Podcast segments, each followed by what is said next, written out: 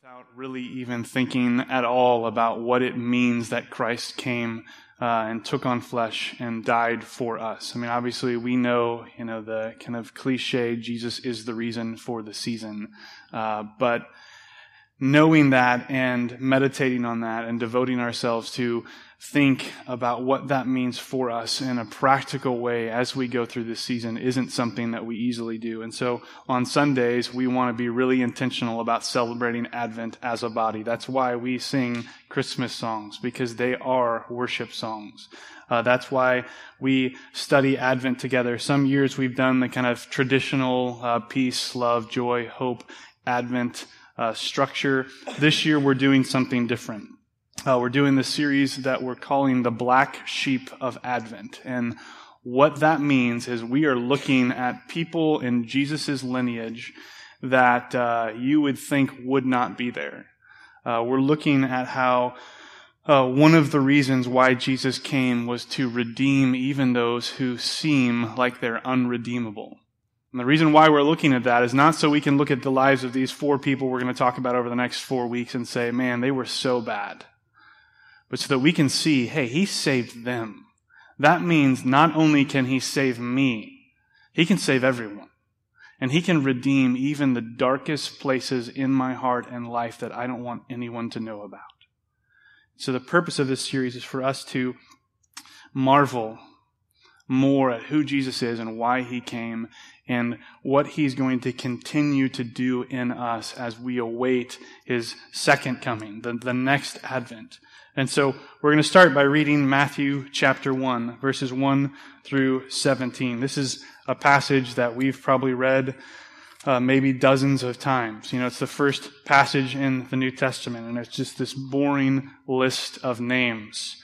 But in this list of names, there are people behind the names. And so that's what we're going to do over the next four weeks. We're going to pick four people, and I'll tell you who those are in just a minute. Let's read the passage first the book of the genealogy of Jesus Christ, the son of David, the son of Abraham. Abraham was the father of Isaac, and Isaac the father of Jacob, and Jacob the father of Judah and his brothers, and Judah the father of Perez and Zerah by Tamar, and Perez the father of Hezron, and Hezron the father of Ram, and Ram the father of Amminadab, and Amminadab the father of Nahshon, and Nahshon the father of Salmon, and Salmon the father of Boaz by Rahab, and Boaz the father of Obed by Ruth, and Obed the father of Jesse, and Jesse the father of David the king. And David was the father of Solomon by the wife of Uriah and Solomon the father of Rehoboam, and Rehoboam the father of Abijah, and Abijah the father of Asaph, and Asaph the father of Jehoshaphat, and Jehoshaphat the father of Joram, and Joram the father of Uzziah, and Uzziah the father of Jotham, and Jotham the father of Ahaz, and Ahaz the father of Hezekiah, and Hezekiah the father of Manasseh, and Manasseh the father of Amos, and Amos the father of Josiah, and Josiah the father of Jeconiah and his brothers, at the time of the deportation to Babylon. And after the deportation to Babylon, Jeconiah was the father of Shealtiel, and Shealtiel the father of Zerubbabel, and Zerubbabel the father of Abiud, and Abiud the father of Eliakim, and Eliakim the father of Azor, and Azor the father of Zadok, and Zadok the father of Achim, and Achim the father of Eliud, and Eliud the father of Eleazar, and Eleazar the father of Matthan, and Matthan the father of Jacob, and Jacob the father of Joseph, the husband of Mary, of whom Jesus was born, who is called Christ. So all the generations from Abraham to David were 14 generations, and from David to the deportation to Babylon, 14 generations, and from the deportation to Babylon to Christ, 14 generations. So Matthew starts off his gospel with this list of names, and he says this is the, the genealogy, the, the genesis of the Messiah, of Jesus. And he's telling us that he is both the son of David and son of Abraham. But in the course of this genealogy, he gives us uh, a, really a lot of individuals. You know, as we're talking about the black sheep of Advent, it's not uh, hard to find stories for us to look at. It's hard to pick which ones we're going to look at because really there's one guy in this list other than Jesus who the Bible kind of celebrates, and that's Josiah. Everyone else has some sort of black mark on their record, and Josiah probably does too, if we would look harder or if they would have mentioned it. And so the four people we're going to look at are the ones that Matthew actually seems to emphasize. There's Judah, who fathered sons with Tamar, and we're going to understand in a little bit why that's strange.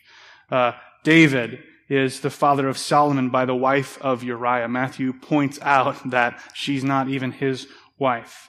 Uh, there's Rahab, who women weren't typically mentioned in genealogies. And then last, there's this king uh, Manasseh, who I'm guessing that most of us don't even know who that is. And honestly, I didn't before I started looking into these names more. So we're going to talk about who that guy is on the last week.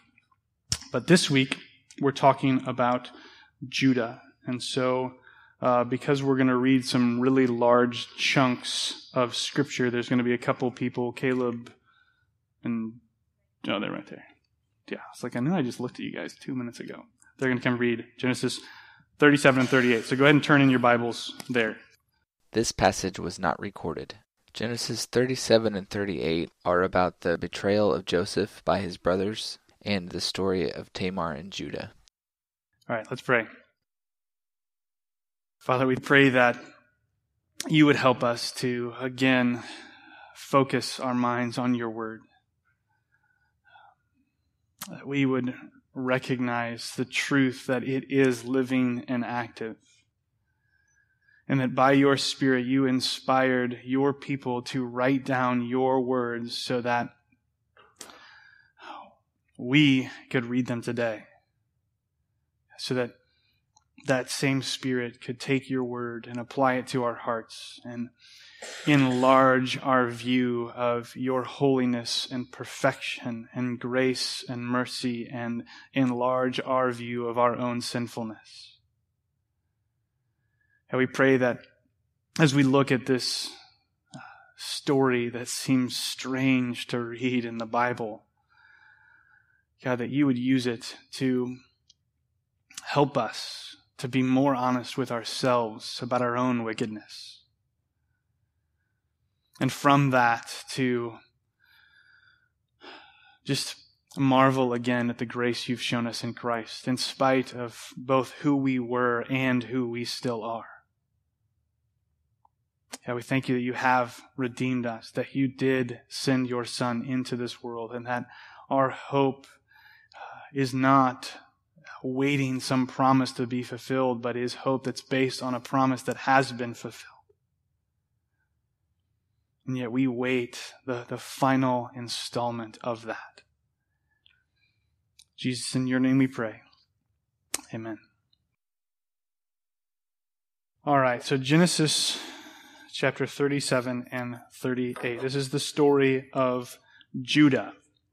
Judah is uh, Jacob's fourth son. He was one of Leah's sons. And uh, in the chapter that Jana read in Genesis chapter 37, the first thing the author tells us is about uh, these dreams that Joseph had. Uh, Joseph seems like he was having prophetic dreams or prophetic visions, which which are real, are in the Bible, and uh, people have them, and there is truth in them, which is what we see in this story. That what Joseph dreams actually happens. Like his brothers do come and submit themselves to him so that they can have food to eat later in Egypt. If we were to keep reading in Genesis, we would read about that. And so these dreams actually were fulfilled. The problem was that Joseph uh, was kind of a, a, tool about it when he told his brothers about it. He was, you know, bragging about these dreams that he had had, and it caused his brothers and then later his mom and his dad to resent him for it. And then uh, we read about what his brothers do. Uh, his brothers are jealous of the relationship he has with his father, and so uh, Joseph or Jacob sends Joseph out into the fields to uh, be with his brothers, to see how they're doing. Um, and they see him coming from afar. And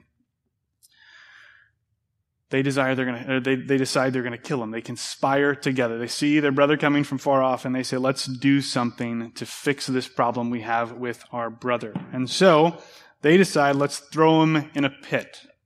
Uh, let's kill him and throw him into one of the pits. And we'll say a fierce animal has devoured them. But Reuben, the oldest brother, he's the voice of reason, and he says, no, let's not kill him. Let's just throw him in a pit, and then, you know, he'll die on his own, and his blood won't be on our hands. But then these traders come along and Judah has an idea. This is our first interaction with Judah other than his birth.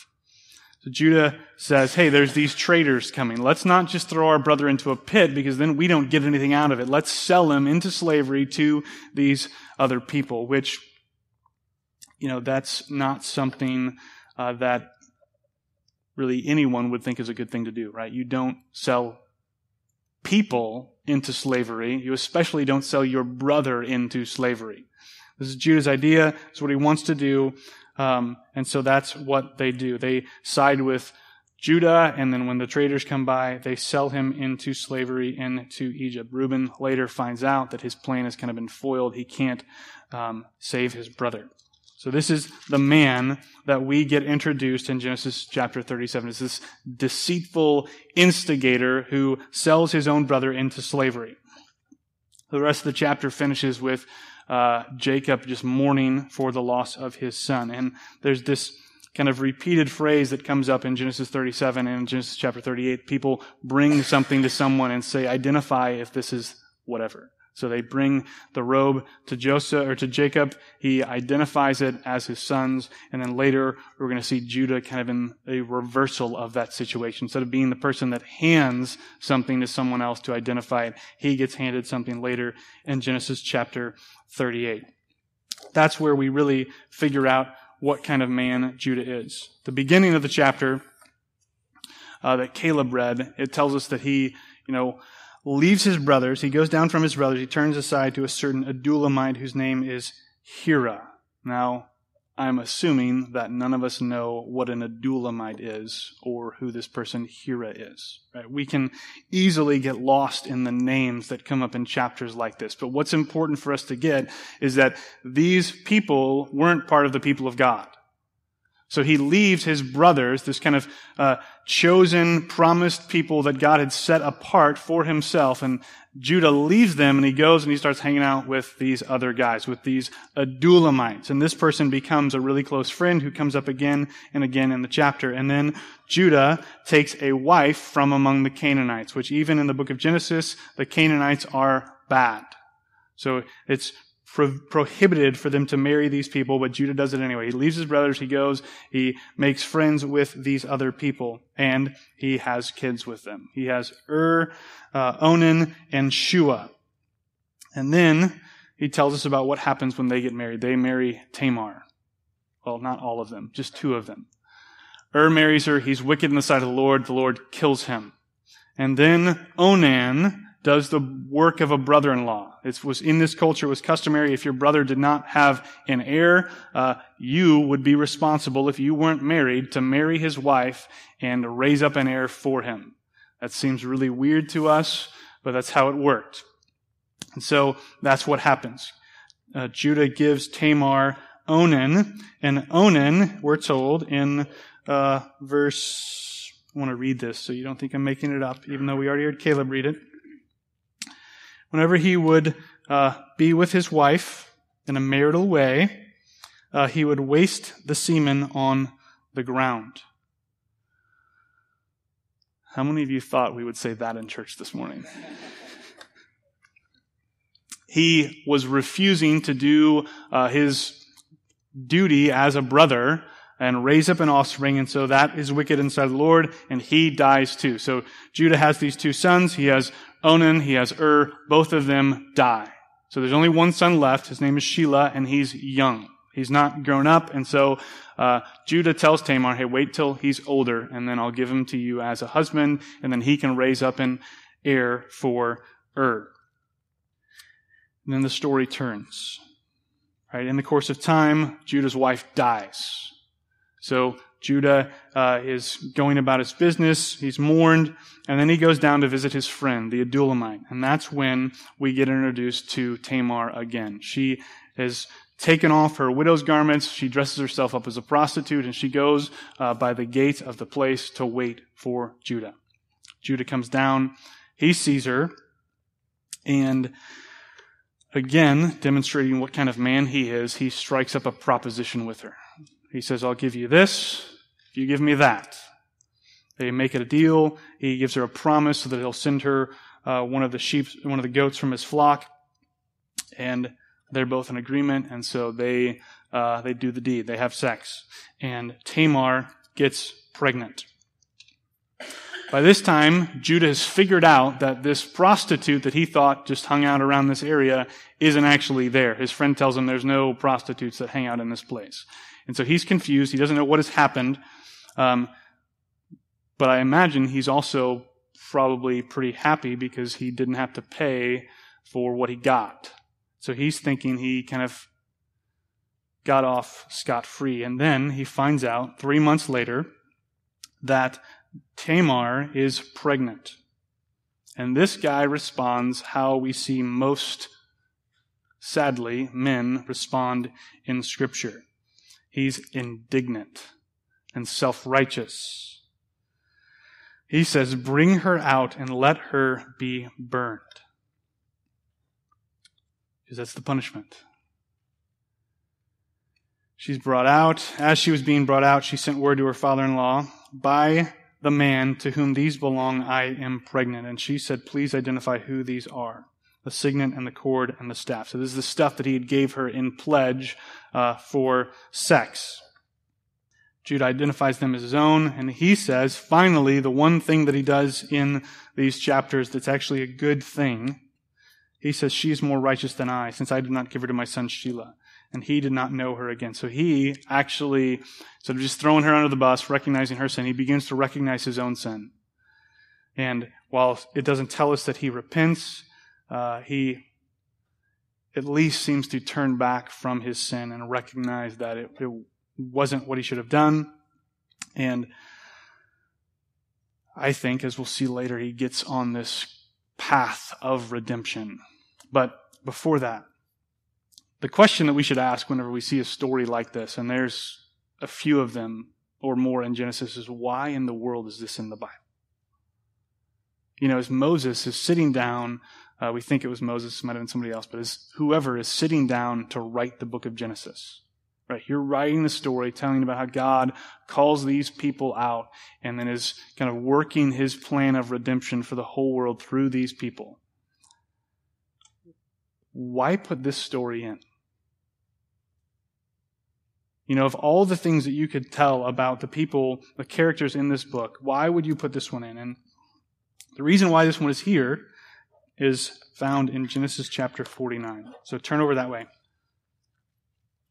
We're going to read verses 1 through 12. Then Jacob called his sons and said, Gather yourselves together, that I may tell you what shall happen to you in days to come. Assemble and listen, O sons of Jacob. Listen to Israel your father. Reuben, you are my firstborn, my might and the firstfruits of my strength, preeminent in dignity and preeminent in power. Unstable as water, you shall not have preeminence, because you went up to your father's bed. Then you defiled it. He went up to my couch. Simeon and Levi are brothers. Weapons of violence are their swords. Let my soul not come into their counsel. O my glory, be not joined to their company. For in their anger they killed men, and in their wilfulness they hamstrung oxen. Cursed be their anger, for it is fierce, and their wrath, for it is cruel. I will divide them in Jacob and scatter them in Israel. Judah, your brothers shall praise you. Your hand shall be on the neck of your enemies. Your father's son shall bow down before you. Judah is a lion's cub. From the prey, my son, you have gone up. He stooped down, he crouched as a lion, and as a lioness, who dares rouse him? The scepter shall not depart from Judah, nor the ruler's staff from between his feet, until tribute comes to him, and to him shall be the obedience of peoples. Binding his foal to the vine and his donkey colt to the choice vine, he has washed his garments in wine, and his vesture in the blood of grapes. His eyes are darker than wine, and his teeth whiter than milk.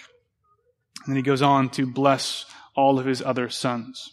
So what's happening here is Jacob is dying. And we see this recurring pattern throughout the book of Genesis where God makes a promise to one of the patriarchs, to Abraham, right? That's the first promise that comes to. He says that he's going to bless Abraham. He's going to make his name great. He's going to give him a land and raise up his descendants as the people of God. Then Abraham dies, and when Abraham dies, he passes on the promise to Isaac. And when Isaac dies, he passes on the promise to Jacob. And then now, Jacob is dying, and he is going to pass on God's promise to the next generation. So he starts with his firstborn son, Reuben. But we find out that Reuben is disqualified. We can go back in Genesis and read the story about where Reuben decides that he wants to sleep with one of his father's wives, and he does. So because of that, he's disqualified from inheriting the promise. Then Simeon and Levi, uh, he tells us, are violent. We were to go back and read Genesis chapter 34, we would see a story in which Simeon and Levi slaughter an entire village of people. And they also hamstring oxen, which is bad. Next comes Judah. And Judah, even though, you know, there's the story that we read about, Jacob says that it's to him that the promise is going to get passed on. Earlier in Genesis, God promises not only to bless Abraham's descendants and raise them up as a people and give them a land, but he also says that kings are going to come from them. And he says that one of his descendants is going to be the descendant who's going to overthrow the enemy and the enemies of the people of God. And so now we find out that that king is going to come through the tribe of Judah. Right? He says that uh, the scepter, the, the ruling staff, it's not going to depart from Judah. It will always be between his feet until tribute comes to him, until people give him the reverence and the glory and honor that he deserves, and to him shall be the obedience of the peoples. He is going to be uh, one of his descendants, one of those that will come after him, will have this kingdom, and this kingdom will last forever. And we know, because we read Matthew 1 to start all this off, who that descendant is. This descendant of Judah is going to come, who's going to be a son of Abraham and a son of David. He's going to rule forever, and his kingdom will have no end, and he will have the obedience of the people. Tribute will come to him. But who does this promise get passed on to? Right? What happens when Judah dies? Matthew tells us who it is, right? It's Perez.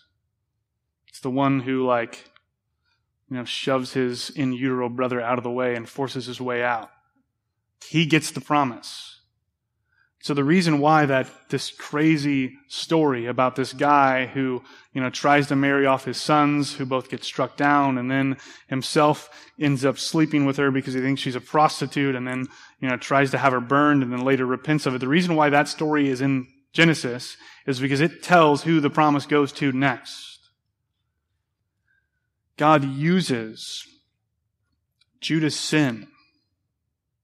He uses this you know, this incredible saga of sexual sin to bring about his promise of redemption for the next generations. The reason why we have redemption, one of the reasons why we have redemption, is because Judah slept with Tamar. Because he thought she was a prostitute. And like, that's horrible. And that's sinful. And this entire story is horrible and sinful, but it's in Scripture because it tells how God works even through the most unredeemable situations. But there's more in Judah's story than just this, than just him being, you know, an example of how God works through sin. Genesis chapter 42. I want to read you what happens when Judah and his brothers go down to Egypt. So, what's going on here at this point of the story is there's a famine in the land, and Joseph has had another dream. So, he's had Egypt, who he's you know working with the Pharaoh, store up grain so that they'll be able to sustain themselves when these years of famine come. And because of that, other people from the surrounding region have been coming to buy grain in Egypt, and Joseph is kind of the one in charge. And his brothers have gone down to Egypt because they want to purchase grain so that they can eat food, so that they can live. And uh, they've already been down once, and uh, Joseph or Joseph sins. Sorry, all these J names are confusing me. Joseph sends his brothers back because he wants them to bring Benjamin down, who's his younger brother that he hasn't met because he was sold into slavery. So they've come down, and this is what happens. Pick it up in verse 6. Now Joseph was governor over the land. He was the only one who sold to all the people of the land. And Joseph's brothers came and bowed themselves before him with their faces on the ground. Joseph saw his brothers and recognized them, but he treated them like strangers and spoke roughly to them. Where did you come from? He said. They said, from the land of Canaan to buy food. And Joseph recognized his brothers, but they did not recognize him. And Joseph remembered the dreams that he had dreamed about them. And he said to them, You are spies. You have come to see the nakedness of the land. They said to him, No, my lord. Your servants have come to buy food. We are all sons of one man. We are honest men. Your servants have never been spies. He said to them, No, it is the nakedness of the land that you have come to see. And they said, We, your servants, are twelve brothers, the sons of one man in the land of Canaan. And behold, the youngest is this day with our father. So they haven't gone back to get Benjamin yet. So, if you're confused, that's what's going on. The youngest of this day is with our father and one is no more. The one who is no more is the one they're talking to, but they don't know it. But Joseph said to them, It is as I said to you, you are spies.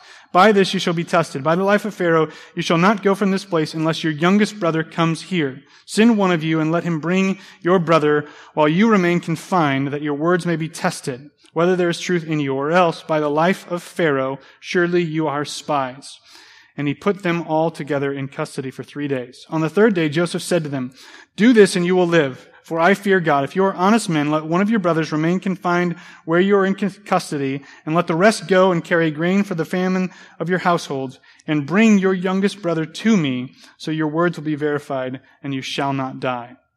And they did so. Then they said to one another, In truth, we are guilty concerning our brother and that we saw the distress of his soul when he begged us and we did not listen. We're talking about what they did to Joseph. This is why this distress has come upon us. And Reuben answered them, Did I not tell you not to sin against the boy? But you did not listen. So now there comes a reckoning for his blood. They did not know that Joseph understood them, for there was an interpreter between them. Then he turned away from them and wept. And he returned to them and spoke to them. And he took Simeon from them and bound him before their eyes. And Joseph gave orders to fill their bags with grain and to replace every man's money in his sack and to give them provisions for the journey. This was done for them. They loaded up their donkeys with their grain and departed. And as one of them opened his sack to give donkey fodder at the lodging place, he saw his money in the mouth of his sack. He said to his brothers, My money has been put back. Here it is in the mouth of my sack. At this their hearts failed them and they turned trembling to one another, saying, What is this that God has done to us? When they came to Jacob their father in the land of Canaan, they told him all that had happened to them, saying, The man, the Lord of the land, spoke roughly to us and took us to be spies of the land. But we said to him, We are honest men, we have never been spies. We are twelve brothers, sons of our father. One is no more, and the youngest to this day is this day with our father in the land of Canaan. Then the man, the Lord of the land, said to us, By this I shall know that you are honest men. Leave one of your brothers with me, and take grain for the famine of your household, and go your way. Bring your youngest brother to me, then I shall know that you are not spies, but honest men, and I will deliver your brother to you, and you shall trade in the land. As they emptied their sacks, behold, every man's bundle of money was in his sack. And when they and their father saw the bundles of the money, they were afraid. And Jacob their father said to him, You have bereaved me of my children. Joseph is no more, and Simeon is no more, and now you would take Benjamin.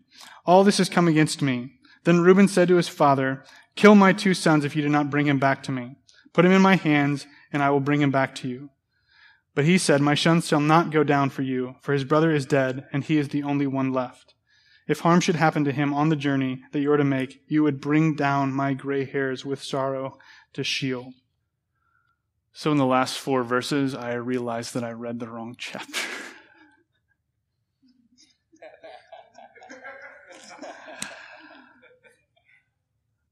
so, I meant to read chapter 44, and I'm not going to read that whole chapter because we've already read a lot of the Bible, and, you know, reading too much of the Bible is bad for you. So that's the first part of the story. They go back to the land where their father is. And they say, Let us take our brother down there. He says, No, you can't take him. Because if you take him, then you know, I'm just going to lose all of my sons. Finally, they convince him to let them go back down there. They go back down to Egypt, and uh, Judah essentially tricks them he gives them grain, but he also plants like a little statue or something in one of the sacks, in the sacks that Benjamin has. And he says, Someone has stole from me. And his brothers all say, No, we didn't steal anything from you. We didn't steal anything from you. And, and one of them says, You know, search us, and you'll know that we're not thieves. So he goes through all the sacks. He finds the thing that was stolen in uh, Benjamin's sack, and then he wants to punish Benjamin for that. Benjamin is, you know, Jacob's youngest son, the one that he didn't want to send down there. And so when this happens, this is what Judah does. Verse 18 of chapter 44. Then Judah went up to him, to Joseph, and said, O my Lord, please let your servant speak a word in my Lord's ears, and let not your anger burn against your servant, for you are like Pharaoh himself. My Lord asks his servant, saying, Have you a father or a brother? And we said to him, Lord, we have a father, an old man, and a young brother the child of his old age. His brother is dead, and he alone is left of his mother's children, and his father loves him.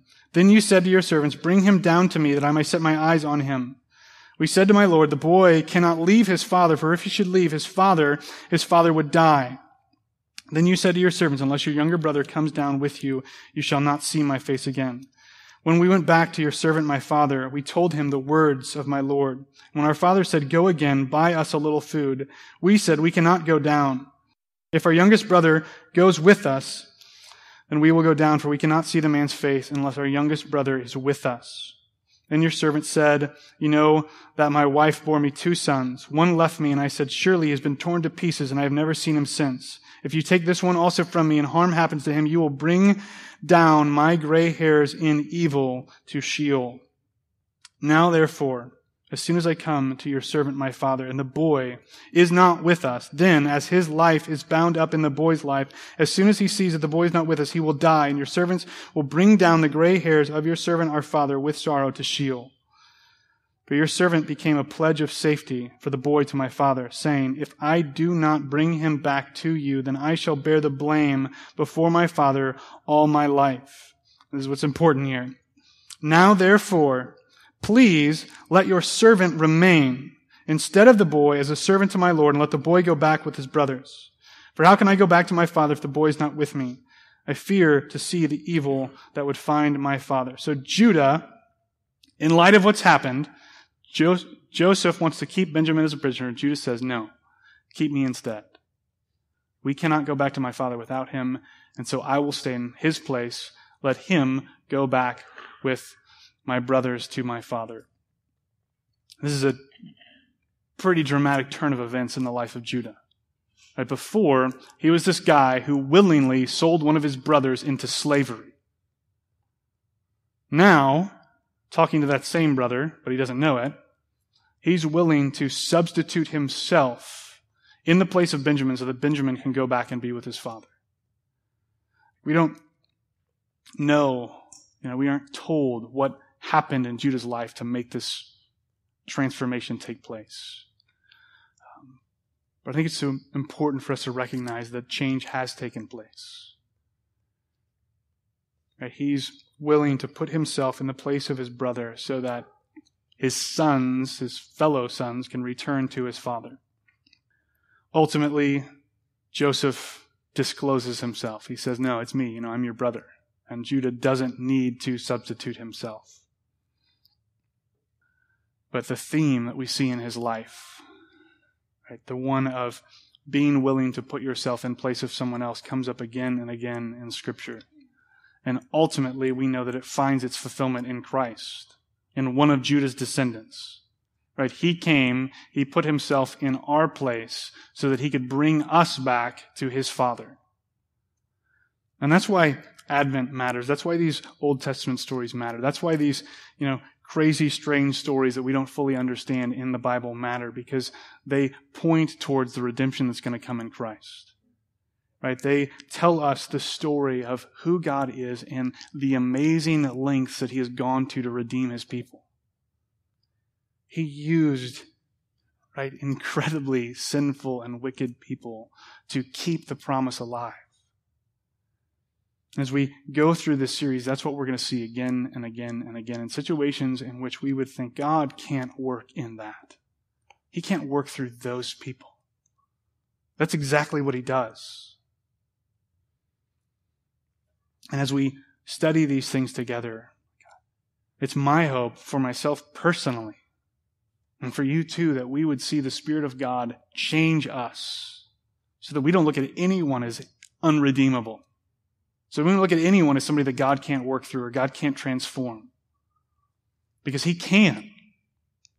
And if we're honest with ourselves and willing to acknowledge it, the simple fact that He works through us is proof of that. Because we know the wickedness of our own heart. As we celebrate the Lord's Supper today, you know, Paul tells us that whenever we take the Lord's Supper, we proclaim his death until he comes. Advent is about the fact that Jesus has come, but it's also about the fact that we're waiting for him to come again. We're waiting for him to finish the work of making all things new. He is making us new now, but one day we'll be new. And when that day happens, none of these crazy stories will happen anymore because we'll be fully redeemed. There will be no sin. God won't have to work through wicked people. He'll work through fully redeemed and restored people, and that will be us if we're in Christ. And so, as you prepare your heart to take the Lord's Supper today, I would encourage you just to meditate on God's Word and to think about who Jesus is and what He's done for you and what it means uh, that Christ, or that God sent Him into the world to redeem it. That God sent Him into the world to redeem us and even those who seem broken beyond redemption. Let's pray.